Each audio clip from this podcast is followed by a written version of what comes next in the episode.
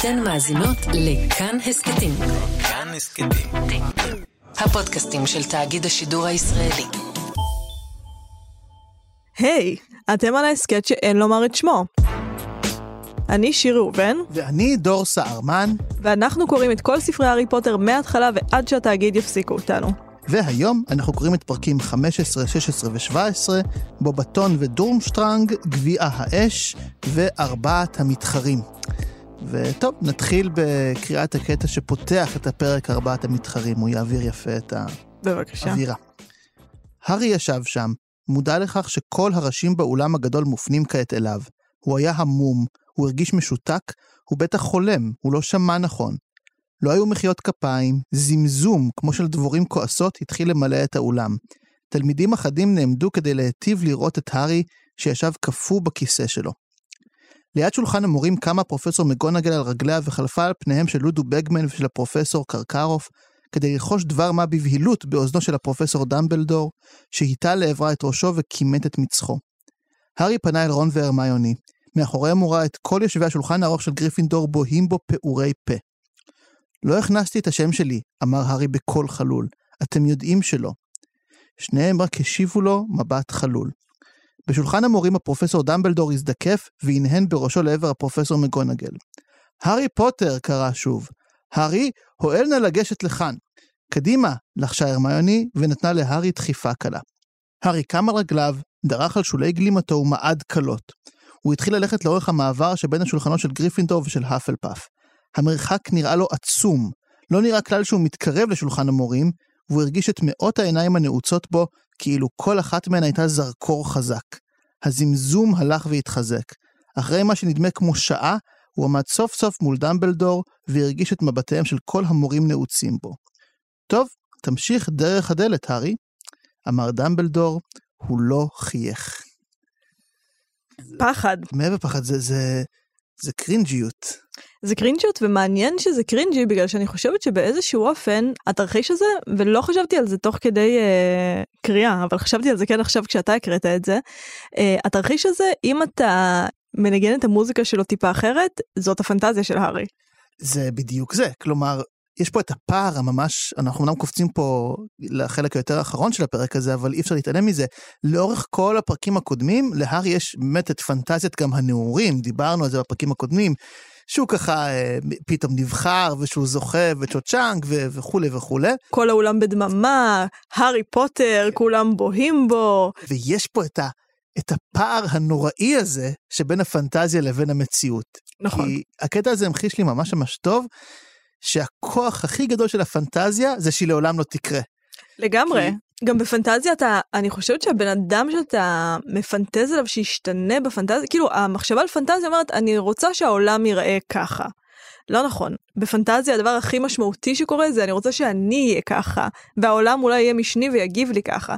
אבל הרי הוא לא הדמות שלו מהפנטזיה, הרי הוא לא באמת הסוליסט הזה, שיגיד, כן, קראו בשמי, גביע אש, בחר בי, אני הכי טוב, זה לא האופי שלו, הוא לא מופנה מילד קטן, נמוך, על פי השמועות, וזה לא, הפער מתמש בעיקר בגלל שאתה יכול לשנות את עצמך.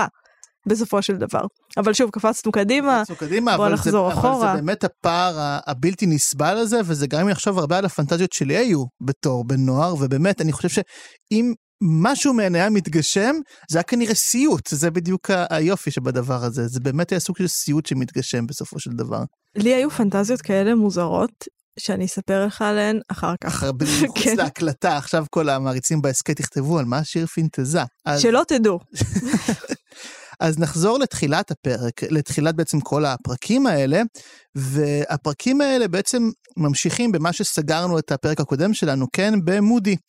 במקרה הזה מודי עולה מדרגה, ומטיל עליהם כללת אימפריוס, שזה באמת קצת, כלומר, אמרנו כבר באמת הרבה על מודי ועל הדבר הזה. תמיד אפשר להגיד, דודו, אני בעד שהפודקאסט יהפוך לפחות עד סוף הספר הרביעי לרוסט על מודי, שבו כל פרק אנחנו נבוא ונלכלך עליו מזווית אחרת, נביא מפורסמים שילכלכו עליו, נביא דמבלדור שילכלך עליו.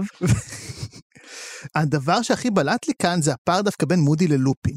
כן, מודי קצת מושווה ללופין, נכון? הארי חושב שמודי תומך בתלמידים החלשים שלו, כמו לופין, נכון? כן, זה גם אמצעי כדי לבלבל גם אותנו, בסופו של דבר. בדיוק, הוא כאילו מגניב, ואל תשתמשו בספרים שלכם, כן? אבל יש הבדל מאוד גדול, וזה מומחש בחומר הלימוד. לופין לימד אותם על יצורי אופל, נכון? והוא גם עשה להם איזשהו מפגש, לכאורה, נכון? מפגש ישיר, עם אותם יצורי אופל, נכון? אולי לא עם אנשי זאב, אבל... לכאורה. עם בוגרטים. כן. כן, זה גם משהו כאילו מאוד... הוא אילץ אותם להתמודד עם הפחדים שלהם, זה נשמע מאוד, כאילו גם בקונטקסט המתאים, זה יכול להיות גם מאוד משהו רע, נכון? כן. משהו מתעלל. אבל אני טוען שבכל זאת יש פה הבדל, כי יש פה איזשהו תיווך. כן, לופין הביא יצורים אפלים כלשהם. כן, יש פה איזשהו תיווך באמצע בין המורה לבין התלמיד. אפילו תיווך כפול, בגלל שהוא לא באמת הביא את היצור עצמו. הוא אמר, אני מביא יצור שילבש את הפחד הכי גדול שלכם. כן. זה תיווך כפול, וגם הוא מאוד ליווה אותם שם, כלומר, נוכחותו מאוד הורגשה, הוא היה שם, הוא תמך, היה את הרידיקילוס שהוא אמר, הוא לימד אותם. אני חושבת שזה יותר מקביל למישהו שמלמד אותך לנסוע על אופניים בלי גלגלי עזר, והוא איתך, זה מפחיד, זה מפחיד. כן. פעם ראשונה אתה יכול ליפול, אבל הוא מלווה אותך, הוא איתך, וזה בסדר, ככה גדלים. בדיוק, ומודי פשוט מטיל עליהם ישירות כללה, אין פה תיווך, אין משהו באמצע, זה כזה, אוקיי, אתם נתונים לשליטתי עכשיו. זה מזעזע. זה נורא, אבל מה שתפס את תשומת הלב שפה זה היה דווקא לא מודי, וואלה. אלא הארי. והארי עומד פה בדיוק על הנקודה הזו של גיל ההתבגרות.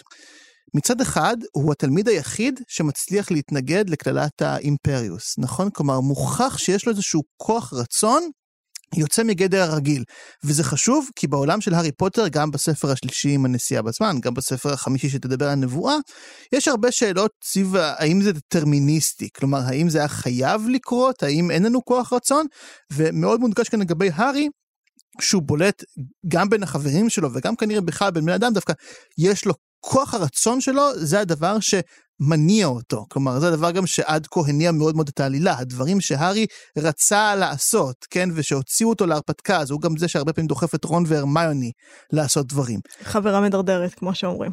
אבל מצד שני, ממש כמה פסקאות אחר כך, מתואר איך סיריוס כותב חזרה להארי, כן, אחרי שהארי ניסה להגיד לסיריוס, זה סתם, הצעקית שלו כאבה, אני לא יודע מה, עזוב, וסיריוס קולט את הקטע, כי הוא לא מטומטם, ואומר ניסיון יפה, הארי, אני יודע שאתה רוצה לשמור עליי, אבל לא, אני בא, וכו'. וזה חשוב, זה ממש שלמרות העובדה שהארי יוצא דופן גם בשכבת הגיל שלו, הוא עדיין זקוק לליווי הזה. אפרופו העובדה שמודי לא באמת נותן איזשהו סוג של ליווי, הארי זקוק לליווי, גם אם הוא ינסה להתנער ממנו, גם אם הוא ינסה, כן, להגיד, זה סתם, כן, הייתי, לא יודע, ברגע של חולשה וזה, והוא מרגיש פתאום נורא ילד ותינוק ואומלל, הוא צריך את זה. וזו נקודה מאוד מאוד חשובה, בוודאי לנערים בגיל ההתבגרות, שרוצים כבר להתחיל לפתח את העצמאות הזו, וגם נראה לי בכלל לבני אדם. כן, אתה לא יכול באמת לגדול בלי ליווי. והליווי לא חייב להיות שאתה ליווי צמוד, אבל אתה כן צריך את העין שתסתכל עליך ותטפח אותך, ותראה את המבוגר שאתה רוצה להיות ותעזור לזה לקרות באיזושהי קונסטלציה. האמת שמודי, לקח אותי כמובן לדבר שוב על מודי ועל כמה הוא פסיכופת, שוב חציית גבולות משוגעת, מטיל עליהם כללת אימפריוס, ושוב אומר את השקר הגדול, דמבלדור אמר שזה בסדר, איך אתם מאמינים לזה, ילדים מטומטמים? ברור שדמבלדור לא אמר שזה בסדר. כאילו, אלה הקללות שאסור לעבור עליהן, אבל למודי זה בסדר על תלמידים, ודמבלדור הסכים, בסדר, כאילו אסור להכניס את השם שלך לגביע האש אם אתה לא בן 17, אבל כללת אימפריוס בשיעור, בוודאי, זה בסדר גמור. אני סתם עושה להם האשמת קורבן, כמובן, מודי אנחנו ראינו בדיוק עד כמה הוא תחמן ואיך הוא עושה את זה שלב אחרי שלב, קודם הוא הופך את מאלפוי לנמיה, אחר כך הוא בא והוא הטיל את זה על הכבישים ואמר להם תראו מה קורה, אז בקיצור אנחנו רואים איך אני רוצה לקרוא לזה התעללות, אפשר לקרוא לזה גרומינג, אפשר לקרוא לזה בהרבה שמות, אבל איך הוא לאט לאט מרדים את המגננות שלהם, עד שבסופו של דבר זה הופך ממש להתעללות. עכשיו, סתם כדי, אני חשבתי על רפרנס לעולמנו, על איך אפשר להקביל את זה שמורה מטיל עליך כללה שאין עליה מחילה. אני חושבת שזה מקביל למורה שיגיד לך, העולם קשה, בוא אני אחבל לך סיגריה על האור, ותתקשח ככה. זה כאילו אין שום היגיון בדבר הזה. עכשיו, אני חושבת שההדרגתיות הזאת, שבה הוא מצליח לבטל את המנגנונים של התלמידים, שמכריעים בין טוב טוב לרע, בין זה בסדר לבין זה לא בסדר, זה עוד דפוס של מערכת יחסים מתעללת, הערעור של מה בסדר ומה לא בסדר, הידיעה שדבר מסוים הוא לא בסדר בעולם, אבל בתוך הקונטקסט הזה של הקשר הוא בסדר, כי ככה האיש הזה אמר. ואני חושבת שהשלב הבא, אני לא חושבת, השלב הבא במערכות יחסים כאלה, זה באמת איזושהי תלות מוחלטת, לשם הדברים האלה הולכים. בגלל שברגע שמישהו מפקיע ממך את היכולת לדעת מה טוב ומה לא טוב, והוא הופך להיות הסמכות העליונה שמחלקת את העולם למה נכון ומה לא נכון, אתה מאבד את עצמך. וזה גם דבר שעושים בכתות, זה דבר שעושים בהרבה מערכות יחסים מתעללות בכל מיני קונסטלציות, שזה פשוט לערער אותך עד שלבן אדם יש שליטה מוחלטת עליך.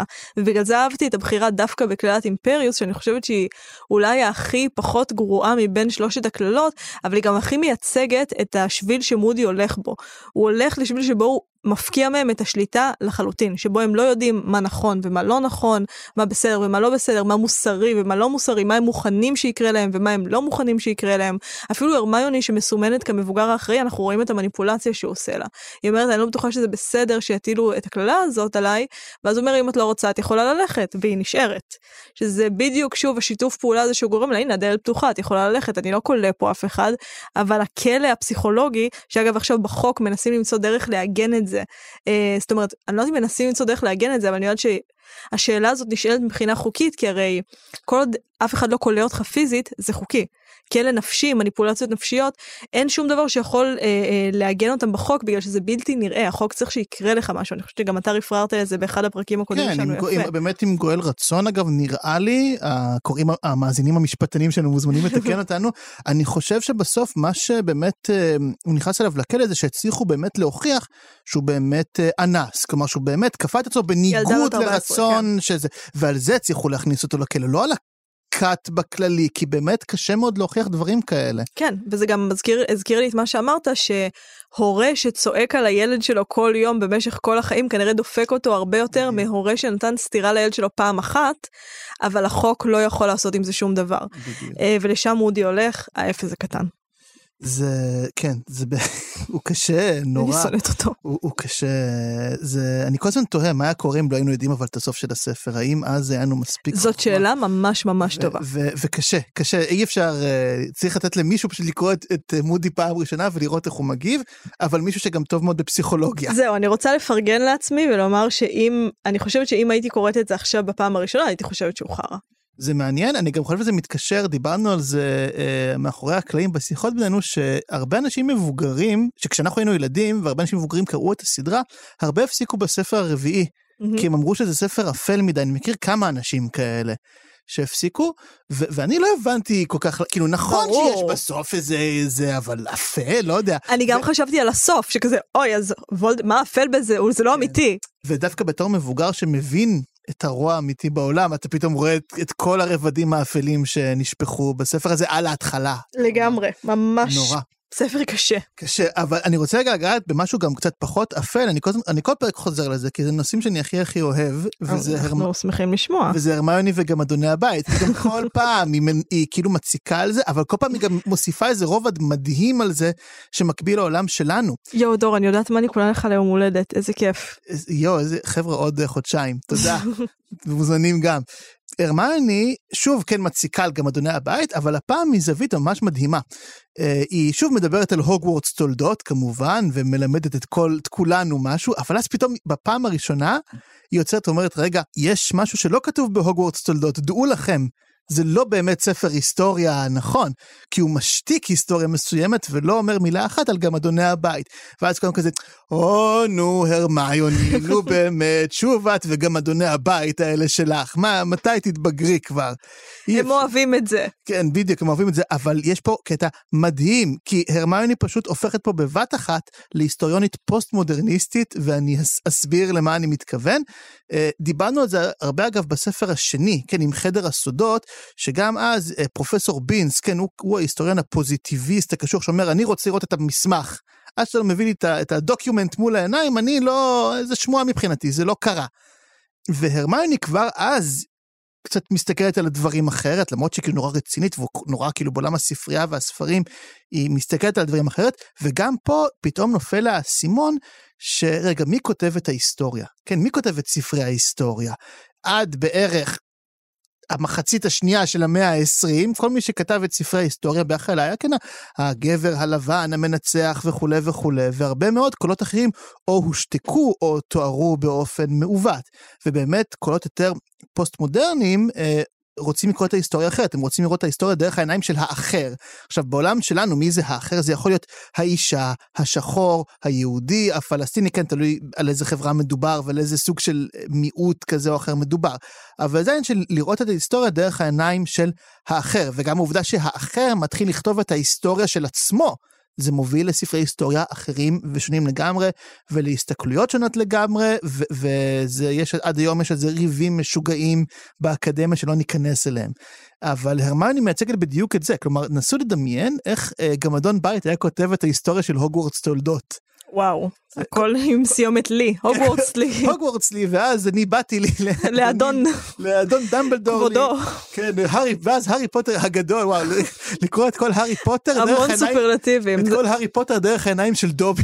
זה הספר ארוך פי שלוש, הוגוורטס תולדות. בדיוק, אבל זה, כלומר, לנסות לדמיין איך האחר היה רואה את ההיסטוריה, היום זה כלי מאוד מאוד חשוב, פה כולם מסתכלים על הרמיוני בתור ניג'סית, אבל זה מה שהולך באקדמיה, חבר'ה, אז מי שרוצה להצליח, שיחשוב קצת, לא, אני אומר את זה לא בקטע של האופנה, צריך קצת לצאת מתוך המסגרות שלנו, ובאמת לנסות לחשוב איך מישהו אחר רואה את הסיפור הזה, הרמיוני היא בערך היחידה, שזה אומר במשהו, זה מדהים אותי עד כמה אחרים, לא, ומצד שני אני אשלים ואגיד פה גם את מה שאת הזכרתי מקודם, כן, כולם אומרים להרמיוני זה בטבע של גמדוני הבית. עכשיו, זה שבהתחלה רון אומר לה את זה סבבה, רון לא מבין כלום מהחיים שלו, אנחנו מזמן כבר יודעים את זה, אבל גם ג'ורג', אני לא זוכר אם פרד או ג'ורג', אחד מהם אומר את זה גם בסבלנות, הרמיוני, זה בסדר, ירדנו למטה. הגריד אומר לה את זה, והגריד, אי אפשר להגיד שלהגריד אין סובלנות ליצורים קסומים ויצורי פלא כאלה ואחרים, וגם אנחנו נגלה בהמשך שהוא בעצמו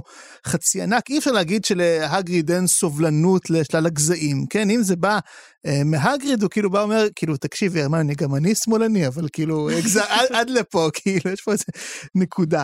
ואני חושב שזה גם משקף אתגר אחר בעולם שלנו, וזה אתגר הליברליזם של האם אני יכול לשחרר בטענה ליברלית מישהו שאני אומר לו, אתה מדוכה, אתה לא מבין את זה, אבל אתה מדוכה, כן? ומישהו כזה יכול להגיד, אבל אני לא מרגיש מדוכה, כן? יכולה לבוא, אני סתם, לצורך העניין, תבוא אישה, חילונית, פמיניסטית, תבוא להגיד לאישה חרדית, מדכאים אותך, את לא מבינה שאת כאילו מדוכאת, לא נותנים לך מה זאת, והיא תגיד, אבל אני מרוצה, אבל אני שמחה.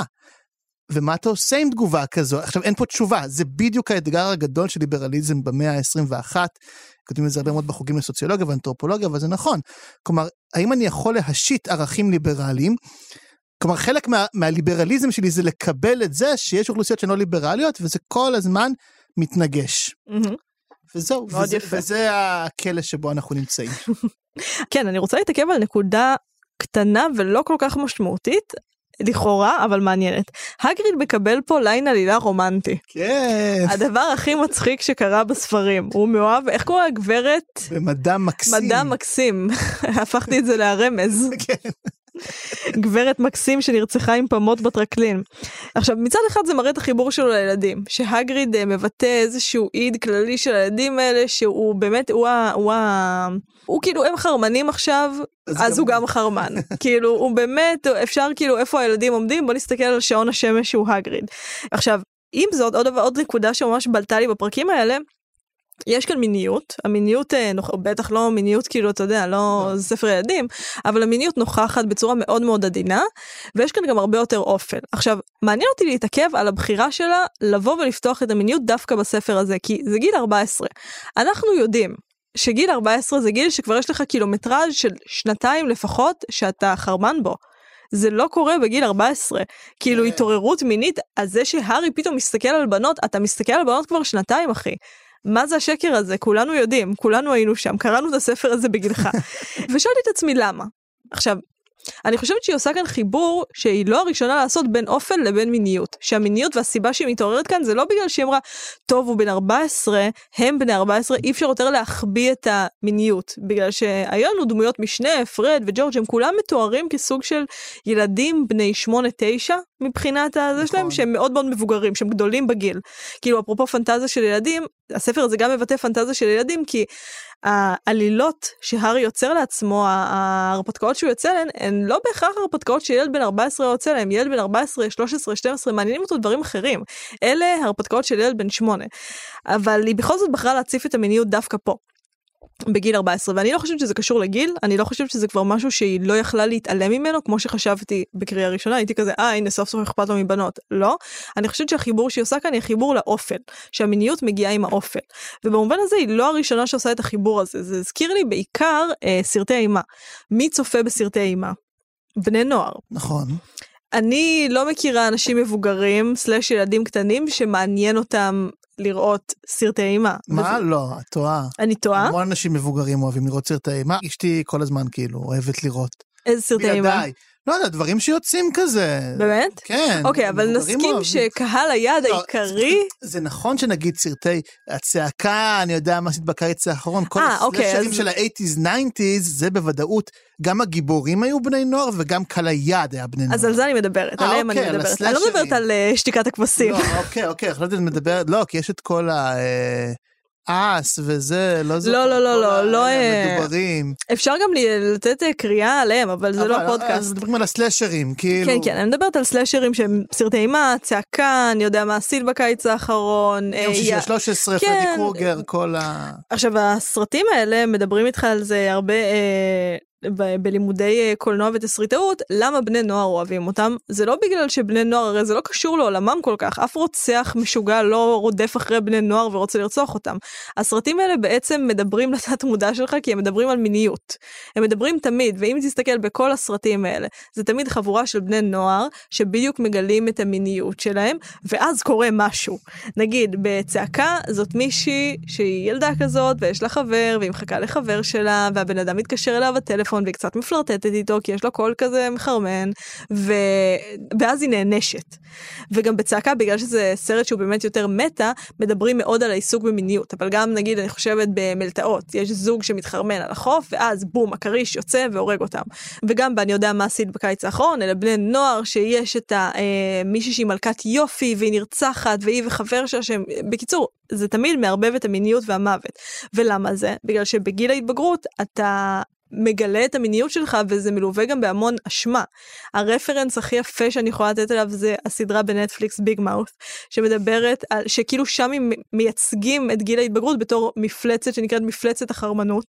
וכן, והשיים וויזרד. כן, אבל כאילו המפלצת הזאת היא באמת מפלצת צעירה וגדולה, שאומרת להם דברים דוחים, והילדים כל הזמן במין קונפליקט, שהמפלצת אומרת להם דברים, והילדים כזה, איך, לא, די, די, אני לא רוצה לעשות את זה. גם בגלל שזה מאוד מציף. מיניות זה דבר מאוד מציף זה עולה, ופתאום אתה מסתכל על העולם במשקפיים אחרים לגמרי, שאין לך שליטה על מה הם מסתכלים, אתה לא רוצה לחשוב את המחשבות האלה הרבה פעמים, כשאתה מבוגר זה באמת מתמתן באיזשהו אופן, גם הורמונלית וגם בגלל שאתה מתרגל לצבע הזה בעולם, זה לא חדש, זה לא מפציץ אותך כבר, ואני חושבת שהקטרזיס הגדול של הסרטים האלה, זה שההרגשה הרעה הזאת מגולמת בעונש, זאת אומרת, הנה, הרגשתי רע, עשיתי משהו רע, הייתי פעיל מינית, חשבתי מחשבות מיניות, פלירטטתי, הסתכלתי לאנשים, בום, בא רוצח ומנסה לרצוח אותי כמו שמגיע לי. ובסופו של דבר בסרטים האלה, גם בצעקה, ממש דיברו על זה, היה דיבור משמעותי על זה, שבמשך המון שנים, מי שהייתה שורדת או היה שורדת סרט האימה, אלא בתולים. כי הם לא חטאו את החטא הזה של להשתמש במיניות. עכשיו, איך זה מתחבר להארי פוטר? בגלל שג'יי קיי רולינג שוב משתמשת במיניות כעוד צבע של אופל בעולם. וזה גרם לי לחשוב על... על שלב החוויון. שלב החוויון זה שלב שבו בערך בגיל 5-6, הרי ילדים הם כן מודעים למיניות שלהם. כאילו, הם לא מודעים למיניות שלהם בצורה בוגרת, אבל כן הם מתעסקים במיניות שלהם, הם נוגעים בעצמם, ילדים משחקים, אמא ואבא, ננעלים בחדר ומתפשטים, כל שטויות האלה שילדים עושים, וזה רגיל, וזה נורמלי, והכל טוב. אבל אז בגיל 6 זה נגמר. 5-6, אני לא יודעת... על הוואן. ואז זה בעצם מגיע שלב שבו הם שוכחים את המיניות שלהם, הם נהיים יצורים לא מיניים בכלל, ואז בגיל 12 זה מתעורר. עכשיו, חשבתי על שלב החוויון, בגלל שאם הולכים על הגישה שמיניות שווה אופל מבחינת רולינג, הספר הזו היציאה משלב החוויון, גם מבחינה מינית וגם מבחינת האופל שלו. בגלל שעד עכשיו וולדמורט סוג של הוא המיניות בספר, בגלל שוולדמורט אנחנו יודעים שזה דבר שהיה פעם, שנעלם מהעולם, שהתחבא, שהוא לא קורה יותר, חלק חושבים שהוא מת, ואז מגיע הספר הזה ובום. גם יש לנו את וולדמורט שהולך וחוזה, ספוילר מטורף, גם יש לנו את החזרה של וולדמורט שהולכת לקרות בסוף הספר הזה, ואת האופל שהולך ומטפטף, וגם הפצצה של מיניות. כלומר, רולינג עושה פה שימוש באמצעי שהוא מאוד מוכר בתרבות הפופולרית, בטח בסרטי אימה, שמיניות זה הדבר האפל, מיניות זה הדבר הרע, מיניות זה הדבר שננשים עליו. טוב, זה היה מדהים. כן? מאוד אהבתי. את החיבור ואת הניתוח הזה ואיך בסוף. שוולדמורט הוא המיניות? הוא המיניות, כן, לא, שוב, זה המוות והארוס שמתחברים להם ביחד וכרוכים אחד בשני כל הזמן. כן. וכן, אני חושב שבמובן מסוים סרטי אימה הם היום כיפור של הסרטים תמיד. יום כיפור המלחמה או יום כיפור היום הדתי? יום כיפור היום הדתי, אשמנו, חטנו, בגדנו, אתה מכה באגרוף על החזה שלך. תרצח אותי. קדימה. עכשיו, מיד אחרי, זה דווקא ממש יפה שאת אומרת זה, כי הנה בדיוק מגיע הקטע שהרי נבחר, כן, שמו נפלט מגביע האש, בלי שאנחנו יודעים שהוא לא שם את השם שלו בגביע האש, ובאמת קראנו בהתחלה את הקטע הזה שהוא נורא נורא קשה, כן, זה פתאום כזה, יש שקט וזמזום, וזה עד עכשיו לא קרה, וקורה פה פער מאוד מאוד גדול. עד עכשיו, אני גם דיברתי את זה בתחילת הפרק הזה, הארי היה הכוח המניע, נכון? כוח הרצון של הארי הוביל אותו גם לכל ההרפתקאות שלו, נכון? הוא זה שהתחיל לחקור מה קורה עם אבן החכמים, ושהם חשדו בסנייפ וזה. הוא זה שלקח את היומן של תום רידל, נכון? והתחיל לבדוק מה קורה שם. הוא זה שרצה לתפוס את סיריוס בלק. הארי היה כוח מניע, נכון שכמובן שגם דברים קרו לו בלי שליטה, בוודאי, כן? אבל הוא גם תמיד היה כוח מאוד מאוד מניע, ואף פעם לא קיבלת את התחושה גם שהארי פתאום מופקע ממנו חופש הבחירה או משהו כזה, כן? זה לא...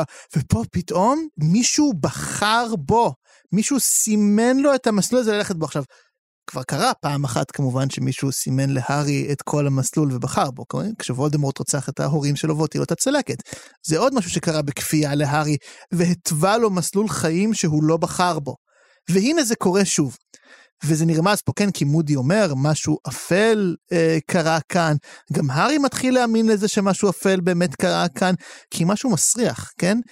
מישהו הטבע להרי את הדרך. עכשיו, כאמור, זה רומן התבגרות, והרבה פעמים רומני התבגרות, הם יוצאים למין אודיסאה כזו, כלומר, על הגיבור באמת נחפה, בשל איזשהו מצב שלא בשליטתו, לצאת למסע הגדול שלו, כן, שהוביל לאיזה גילוי עצמי, או whatever, אבל זה בדיוק זה, כלומר, והרי גם מופשט פה מכל התארים שהיו לו עד כה, כן, הוא כבר לא גיבור הקווידיץ', הוא לא האיש שהביס את אדון האופל מיליון פעם, כן, הוא לא זה בשביל...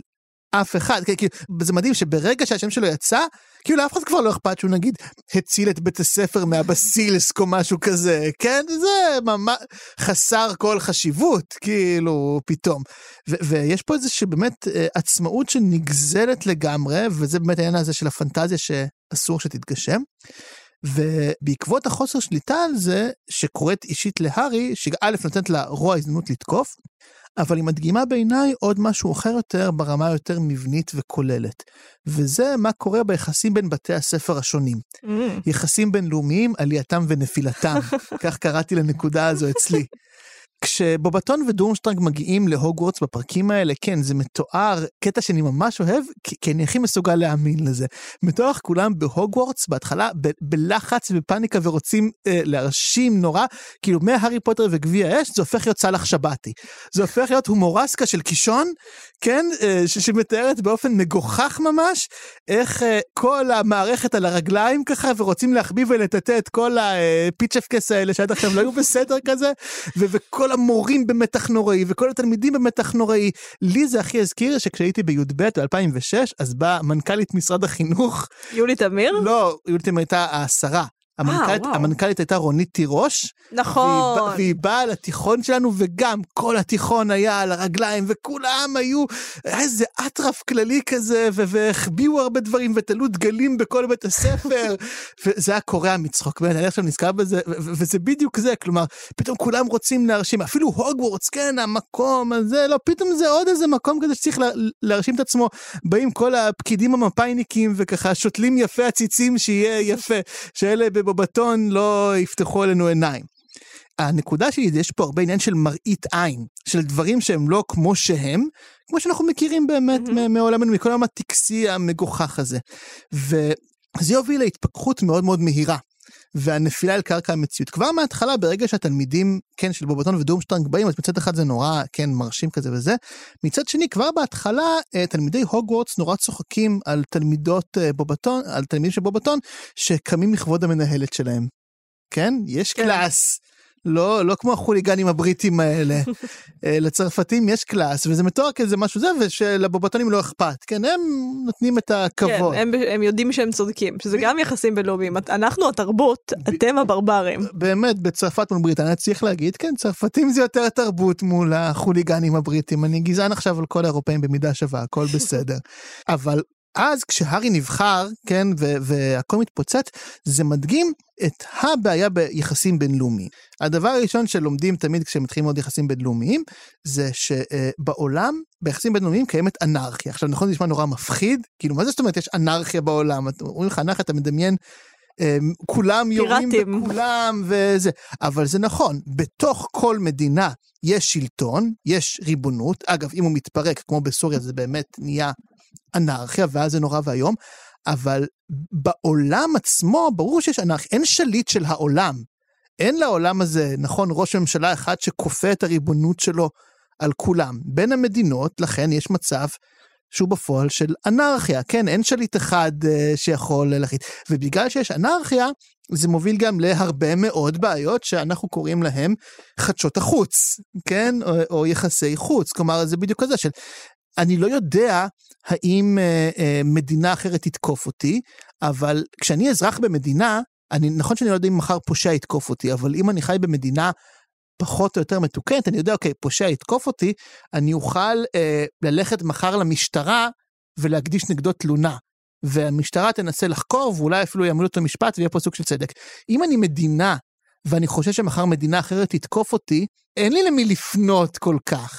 יש כל מיני גופים. אז זהו, ואז מנסים לפתור, וזה בדיוק מנסים לפתור את בעיית האנרכיה, לכן יש ויש בית דין פלילי, ויש בריתות בין מדינות, וזה, אבל שוב, זה הכל לא ברור אף פעם, נכון? תמיד זה נורא חידתי, וזה בדיוק מה שקורה פה. תראי כמה מהר זה נשבר. מספיק שמשהו אחד קטן סוטה מהתוכנית, פתאום יש עוד מתחרה להוגוורטס, יש איזה יתרון, בום, כאילו המנהלים, כן, גם מקסים וגם קרקרוף, מוכנים פשוט לפוצץ את הכל, כל המתחים שהוא מתחת לפני השטח, שניסו לטטה, כן, ככה כל המילים היפות, כל הקבלת פנים, בום, זה נשבר תוך רגע. כי יש אנרכיה, כי אין למי לפנות. עכשיו, גם פה הם מנסים לפנות לבגמן וקראוץ', כי כאילו הם יחסית הכי אובייקטיביים, אם כי הם גם בריטים לדעתי, אז לא יודע למה החליטו שהם הכי אובייקטיביים, לכאורה גם להם יש איזשהו... כן, לצרפת ולצפון הרחוק אין שרי קסמים שלהם. כאילו, כנראה שאיכשהו אחד שבגלל הוגוורטס מארחים, אז גם משרד הקסמים... זה מאוד אנגלי. זה גישה מאוד אנגלית להכל, הכל יהיה אצלנו, אנחנו כולם, אתם שלוחות שלנו, אנחנו המרכז. אבל חשבתי על מה שאמרת בהקשר של אנרכיה, שהרבה תיאוריות קונספירציה, או לפחות התיאוריות קונספירציה הכי נפוצה בעולם, זה שיש את האילומינטי. שמה זה האילומינטי? זה אנשים החזקים מכל המדינות בעולם, שמתאגדים ביחד והם רוצים לשלוט בעולם. ואני חושבת הרבה על למה אנשים... מאמינים, מה הנטייה של אנשים ללכת אחרי התיאוריות האלה, וזה בגלל שזה באמת מסדר את העולם בצורה שהיא מאוד מאוד קלה. אין אנרכיה, יש אנשים רעים ששולטים בעולם, זה הרבה יותר מרגיז, זה גם כמו עם הקורונה, שאמרו, זה קונספירציה של סין. לא יכול להיות שהביולוגיה התקוממה נגדנו, ורוצה להשמיד את האנושות, כי זה נורא נורא מפחיד. ברור שזה סיני אחד, שישב במעבדה, והחליט שהוא רוצה להשתלט על ארצות הברית. יש באמת משהו מנחם במחשבה הזו. כן, לגמרי. שיש שליטה. שיש שליטה למרות הכל, ושאני גם יכול לעלות על הדבר הזה. לגמרי. אז בפרק הבא, אנחנו נקרא את פרקים 18, 19 ו-20, שקילת השרביטים, הזנב קרנית ההונגרית, והמשימה הראשונה. וואו. וואי, נכנסים כבר ממש לעובי הקורה. אפשר להזין לנו באתר כאן ובכל אפליקציות הפודקאסטים הזמינות. חוץ מזה, אתם מאוד מוזמנים להצטרף לקבוצת הפייסבוק שלנו, הקבוצה של לומר את שמה. לעשות חיים. לעשות חיים. אני אף פעם לא יודעת מה להגיד אחר כך, אני מרגישה כאילו שאני צריכה להנחות אנשים לעשות משהו בקבוצה, פשוט יצטרפו. הם יודעים, יצטרפו. טוב, תודה רבה דור. תודה רבה שיר. ואני רוצה לומר תודה רבה לירדן מרציאנו שהפיקה וערכה אותנו. תודה.